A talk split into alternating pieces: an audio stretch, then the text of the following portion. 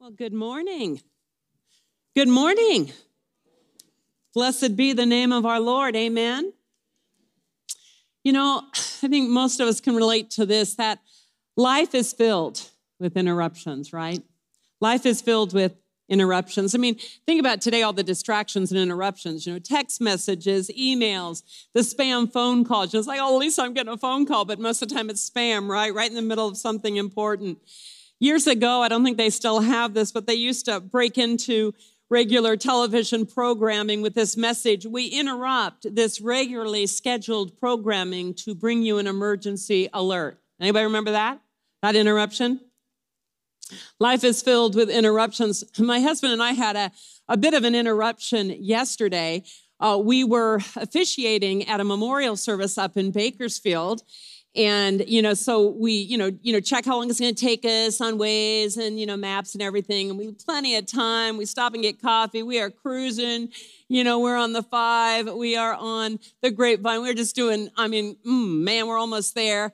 And um, i see this sign that says bakersfield 45 miles. We've still got plenty of time. And then my sister-in-law the service was for her mother-in-law calls to say that she's just a little bit ahead of us and there has been a big rig that has gone over and is blocking three of the lanes, and the expected wait time is 80 minutes. Interruption. And it so it was actually more like two and a half to three hours. And at one point, my husband turns to me and goes, Dear, you really should not be on your phone while you're driving. And, and in fairness to myself, it was spiritual on the phone because I was looking at a commentary on the today's passage. But I said, Dear, I know I'm driving, but we're sitting literally like on a parking lot on, on the grapevine. It, we moved like five miles in two and a half hours in interruption. We made it, everything was fine. But you know, you make your plans and you're hit with interruption. And some are merely irritations, and others are bigger. Pastor Tim's life was interrupted this week. He had planned to preach today on joy, but came home with a nasty cold, came down with a nasty cold and was recovering at home. And so be praying for him for a speedy recovery. Pastor Kate, along with Leaf and Jonathan's life, uh, have been excitingly interrupted. Little Miriam Wallace Nunnally was born at 2:31 a.m. on Saturday morning, December 10th. Yes. Yahoo! Eight pounds, two ounces, and 21 inches long. And let's pray that their sleep is not interrupted. But I don't think that 2:31 a.m. in the morning bodes well for their life. But you know, they'll get over it in, you know, 20 years or so. The Christmas revelation, the, the nativity story is filled with divine interruptions. The wedding plans and really the life plans of a young woman are interrupted when she finds out she is with child by the Holy Spirit. The virgin will conceive a child, and she will give birth to a son, and he shall be called Emmanuel, which means God with us a small businessman in Nazareth planning a simple life, a carpenter with his fiance. They have a dream, a dream of a life, and then he's interrupted by a dream and an angel. And it is revealed that his plans will be forever interrupted. And this week, as we light the rose candle, the rose colored candle, the third candle of the Advent wreath, the joy candle, which is sometimes called the shepherd's candle, we're going to look at a workplace interrupted. People just doing their job, clocking in, interrupted by a message of an angel in a big way with big news. We're going to read from Luke, the second chapter, starting with verse 8. And if you are able, um, I would ask that you please stand. And if you're not able, that is absolutely fine. We bow our hearts and, and, and praise the Lord. So, hear God's word as it comes to us from the Gospel of Luke, chapter 2, starting with verse 8. And there were shepherds living out in the fields nearby, keeping watch over their flocks at night. An angel of the Lord appeared to them, and the glory of the Lord shone around them, and they were terrified. But the angel said to them, Do not be afraid. I bring you good news of great joy that will be for all people. Today, in the town of David, a Savior has been born to you. He is Christ, He is the Lord. This will be a sign to you. You will find a baby wrapped in cloths and lying in a manger. Suddenly, a, a great company of the heavenly hosts appeared with the angel, praising God and saying, Glory to God in the highest, and on earth peace to men on whom his favor rests. When the angels had left them and gone into heaven, the shepherds said to one another, Let's go to Bethlehem and see this thing that has happened, which the Lord has told us about. So they hurried off and found Mary and Joseph and the baby who was lying in the manger. When they had seen him, they spread the word concerning what had been told them about this child. And all who heard it were amazed at what the shepherds said to them. But Mary treasured up all these things and pondered them in her heart. The shepherds returned, glorifying and praising God for all the things they had heard and seen, which were just as they had been told. This is the word of the Lord. Would you bow in a word of prayer with me, please? Gracious Lord, we just thank you for the truth of your holy word. We thank you for the divine interruption. Emmanuel, God with us. Speak to our hearts now that we might press into you, lean into you, know your presence and your grace in the midst of any of the interruptions going on in our life and any of the interruptions that may come around the corner, that we might worship and bow before you, the King of Kings and the Lord of Lords. May the words of my mouth and the meditations of all of our hearts be acceptable in your sight, our rock and our Redeemer. Amen. go ahead and be seated. So, in Luke's gospel, what we really have here is a heavenly birth announcement. And it's really the only one. I mean, it only goes to the shepherds. You know, a, you think about if any of you who have children, you know, you, you send out birth announcements. It's really fun to be creative. And, and today we've got, you know, Pinterest and Instagram. I mean, my goodness, I just, I've gotten, we've gotten so many cute um, birth announcements. But this one, this one beats Instagram and Pinterest. I mean, this is a heavenly birth announcement an angelgram, and, and it's incredibly unique. First of all, to who it is given to. It's given to the shepherds. I mean, really? I mean, they're outliers, misfits, outcasts. I mean, they're literally considered physically unclean. I mean, try living with smelly sheep 24 7. And it says they were living out there. there were no showers. You know, there, there were no hand sanitizer. There weren't any of those little packages you kind of rip open. It's, you know, none, none. They stunk. They were dirty. They were spiritually unclean, considered spiritually unclean. I mean, they didn't have the Sabbath off. Oh, yeah, guys, I'm leaving to go worship in the temple. No. I mean, they had to tend the sheep. People looked at them kind of rudely out of the corner of their eyes. They, they weren't really a trusted part of society. They, they were considered, in a sense, unimportant nobodies. And here's the incredible thing is they are the ones who received this angel gram announcing the birth of the King of Kings and the Lord of Lords. Now, again, we all get these cutesy announcements, but this one was scary.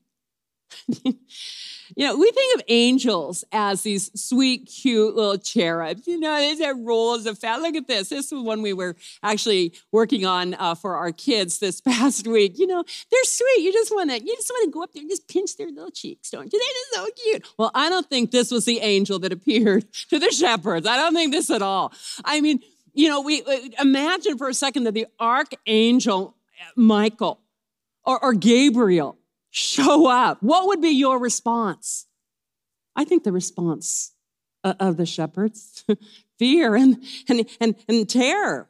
Now, added to this announcement of, uh, and again, I don't know what Michael or Gabriel look like, but I'm pretty darn sure it doesn't look like what we have hanging on, you know, the ornament on the Christmas tree.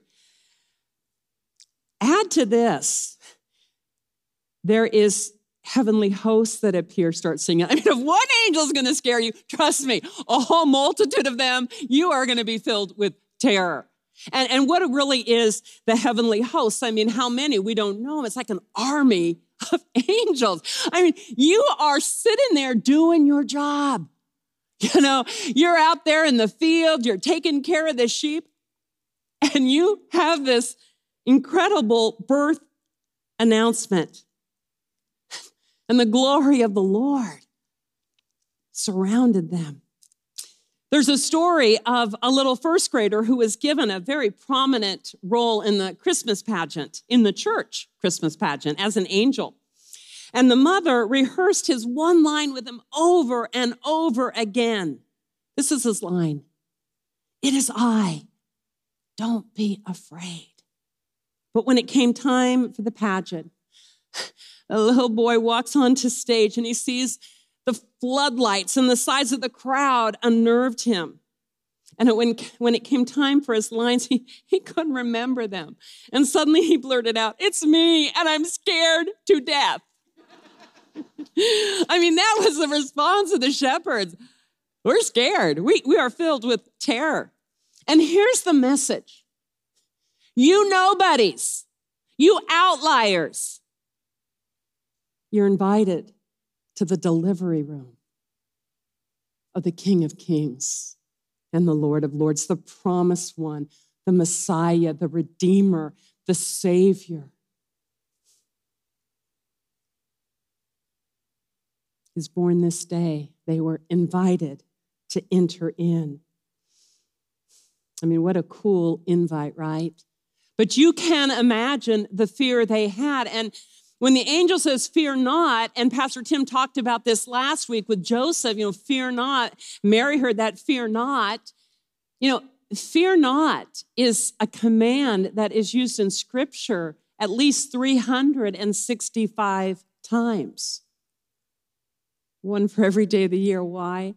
Because there's some really scary things that go bump in the night, right? Because there are a lot of interruptions that just take us out of our comfort zone and are in scary places. And yet the word is fear not. And the angel tells the shepherds that it is a message of good news that the Savior is to be born and that it was great joy, huge joy, mega joy. Just a little tickle of joy, but really, wow, this joy. Now, I want to look just briefly at happiness versus joy. Now, listen, I am not one to diss happiness because I think believers should be the happiest in the world. But here's the thing I love to be happy. I want to be happy. I am hoping that everybody who opens the gifts that I so thoughtfully bought for them off of Amazon is incredibly happy when they see my thoughtfulness. I mean, happiness is great. But here's the thing about happiness it is determined and dependent on positive, temporary, external factors. See, happiness is tied to things going well. It is a word that comes from hedon, meaning temporary pleasure. I mean, this is not a bad thing. I want to be happy. Joy, though, is, is deeper. Joy is a supernatural emotion that remains in the life of a believer in spite of their circumstances. Joy is from the Lord and based on his presence in our life. It does not change with fluctuating circumstances. It is an inner attitude of rejoicing in one's salvation, regardless of the hard interruptions that come our way. It is rooted in the character and the promises of a holy and a righteous God who loves us with a passionate love and extends joy and grace. It is a deep soul level place of trust.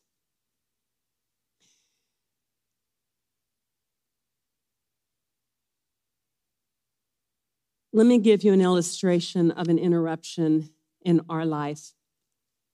18 years ago, my family and my life were interrupted. I went in for a ordinary um, mammogram and found out that I had stage two breast cancer.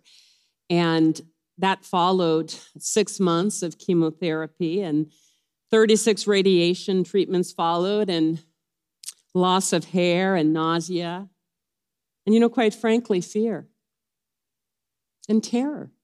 Sometimes at night I would just wake up terrified because I had two young children.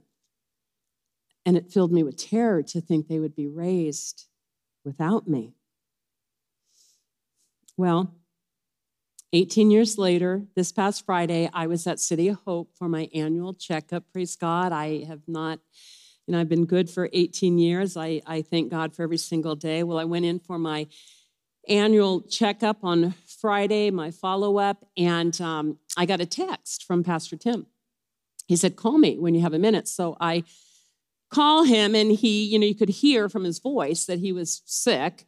And he said, you know, is there any way you can preach on Sunday? And I'm, you know, okay. And uh, so, anyway, as I am waiting to meet with my oncologist and as I'm waiting for the results of my follow up testing, I was thinking about this idea of joy. I was thinking about the fact that I really prayed and hoped that the news the oncologist gave me would make me happy that I would be happy. Yay, I'm happy. Another year, another clean bill of health. But as I was thinking about this biblical joy, I was hit with the reality that my joy in the Lord is not determined by a diagnosis. It is not determined by a happy news. Now, thank you, Lord. I'm very, very grateful that you know, I was given good news on Friday. But this joy is this presence of the Lord in our life with such goodness that in the midst of the interruptions of the bad news and the hard news and the scary news and the terror feeling news, we can trust in a mighty and a holy God. Somebody said happiness is smiling when the sun's out, and joy is dancing in the downpour. I love that quote until this morning. I'm like, I'm such a hypocrite because I'm saying it now, but I'm like, I have to go out in this. I just did my hair. Joy is the kind of happiness that does not depend on what happens. So let's pause for just a moment. I love this series that we're doing because um, it, it, with this Advent series, it's not just about here's some knowledge about joy so you can all go home and talk about joy, but how do we actually practice it in our daily life? How do we practice this joy of the Lord in the midst of life's often hard, terror filled interruptions? The first is in the midst of the interruptions and the struggles to come to Jesus, to be in his presence, to lean in to this God. You think about the shepherds, you know, they could have stayed in the dark, inky night at a dead end, stinky job, and they would have missed the presence of the King of Kings and Lord of Lords. But they actually made haste. They're like, hey, let's do this thing. And they made haste and they ran. Do you know the presence of the Lord in your life? Because trust me, you will have interruptions and scary interruptions. All of us do. Somebody has said we're either in the midst of a storm, we're on the way out of one, or unbeknownst to us, we're on the way in. And I've never shared with anybody that they should come into a relationship with Christ out of fear, like, oh, I'm afraid something's going to happen. And, you know, it's like an insurance policy. No, no, no, no. But the presence of the Lord of Lords, who willingly came into our world, that we could know him, that we could know peace, that we could know forgiveness. Psalm 16, 11, you make known to me the path of life. In your presence, there is fullness of joy. At your right hand, there are pleasures forevermore. Who doesn't want this fullness of joy? The presence of the Lord, the angels made haste, oh, excuse me, the, the shepherds made haste and they ran to the delivery room and they worshiped in the presence of the King of Kings and the Lord of Lords. They were still shepherds. they were still outcasts. You know, nobody was inviting them to the Christmas party. They still stunk. But they had been in the presence of the King and they knew relationship with him. Second, a way to practice joy is to bow down before him. To bow down before him. You know, we bow down to so many things. So many things grab a hold of our heart and our attention. So many things that it's kind of hard when we're holding on to all these things that we're so sure will, will give us a sense of control and happiness and peace. And it's really hard to, to let go and, and to, to bow down. But see, all those things apart from God are temporary at best. You know, what holds your heart? What, what keeps you from fully bowing your life before the King? What keeps you in the field in the dark night as an outcast and misfit instead of bowing?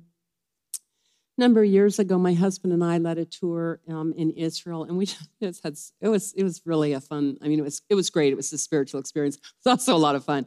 Um, and one of our you know sites that we went to was Bethlehem, and you know Bethlehem is under Palestinian rule, and so there is a huge dividing wall that you have to, you know, go through at the guard gate. And, you know, guards uh, get onto your bus, your tour bus, and, you know, they've got, they're, they've got guns, you know, they are, they're packing.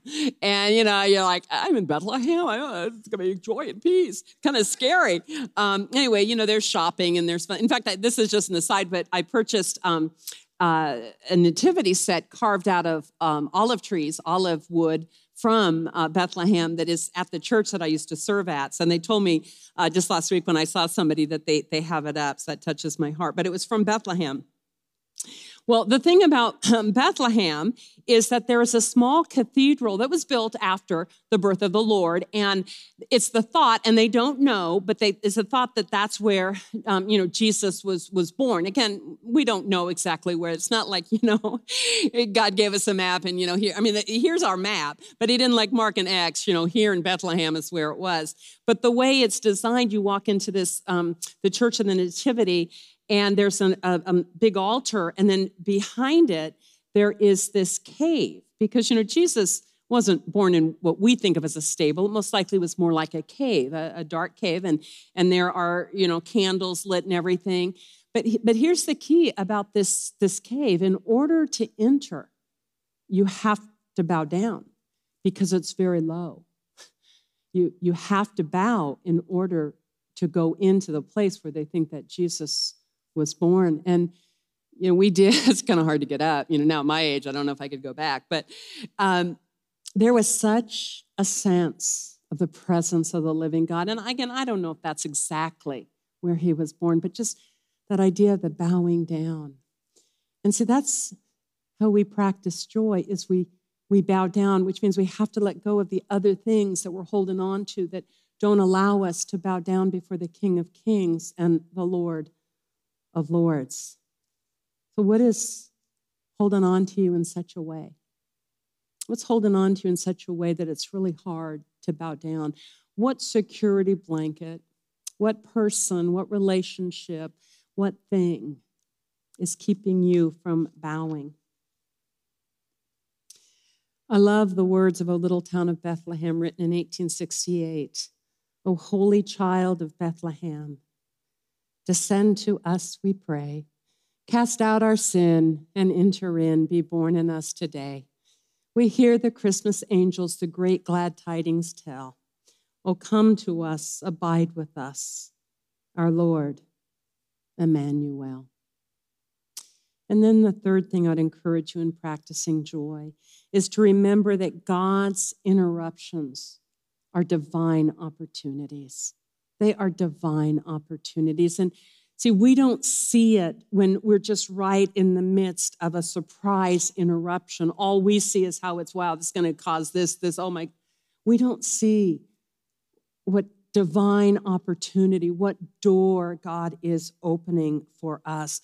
Priscilla Shirer wrote this believing that life's interruptions, divine interruptions, are a privilege, not only causes us to handle them differently, but literally to await them eagerly. You know, the shepherds could have stayed at their job and ignored, but wow, look at the opportunity they would have missed. I know those angels said, let's do this. let's make haste and let's get over there and let, let, let's bow down before the king. They didn't delay. They, you know, because here's the problem with obedience, delayed obedience is it's, it's an opportunity to excuse, to make excuses and justify why you're not going to obey. They, they made haste. They heard this. Yeah, they were filled with terror. They were scared, but they made haste and they went and they bowed before the king. They took their fears, their terror, and they ran to the king. Again, the only ones that were invited were these dirty, smelly misfits and outcasts. And the interruption came as an opportunity for them in obedience to become really the first witnesses to the birth of the king. They worshiped and then they went out and they gave glory to this God so that others could hear and know. They are really the first evangelists in Scripture. We don't understand what happens in an interruption, but God does. And when we hand it over to God in obedience, Psalm 44 Oh, the joys of those who trust in the Lord. I want to close with this story, and it's just a story, it's not in scripture. Um, it's a sweet little story, but it makes a point. It's a story about a shepherd who was a youth on that first Christmas night, and now he is old. And as his grandson sits on his knee, he recalls that night. He says, A long, long time ago, when I was little more than a boy, I was out in the Judean hills one night with some other shepherds keeping watch over the flock. And an angel of the Lord came upon us, and the glory of the Lord shone around us, and we were very afraid. But the angel said, Fear not, for unto you is born this day in the city of David a Savior, which is Christ the Lord. You shall find the baby in swaddling clothes, lying in a manger. When he had said this, the old man's lips quivered, and he ceased to move, and there was silence. Then the grandson turns and looks with wide, puzzled eyes into his grandfather's face and says, but Grandfather, is that all? What did you do when you heard the good news? Was what the angel said really true? Was the Christ child really born? And the old shepherd sadly shakes his white head and answers, I never knew. I never went to see. Some say that it is all a myth. Others say they found in him the light of God and the power for life. But for me, I could never be quite sure because I never did go to see. You know, I don't know what you're facing, and I don't know what you are facing. But I know that there is a holy and a righteous God, one God, triune God, Father, Son, and Holy Spirit that He alone is worthy of all worship. And in this world of interruptions and distractions, there is so much that gets a hold of our hearts and our lives that take our eyes off of Him and in the short term seem like they're worth more, but they're not. And you know, it is God's mercy when He brings a divine interruption to shake us up that we might hopefully and prayerfully, in haste, turn back, run into the presence of the King, and bow before him. I pray for all of us that we would open our hearts fully to the presence of this King, that we don't need to stay awake at night worrying about terrors and fear, because we have a God who has gone before. And this is what he says to us. One of my favorite verses, Isaiah 41:10. Fear not, for I am with you. Do not be dismayed, for I am your God. I will help you. I will strengthen you. I will uphold you with my righteous right hand. May we bow before this holy and righteous and all powerful sovereign King of kings and Lord of lords. Would you bow before me? God, thank you for the witness of these shepherds. Thank you, God, for the example we have of being hit with some real fear and terror, and yet meeting you in the midst of it.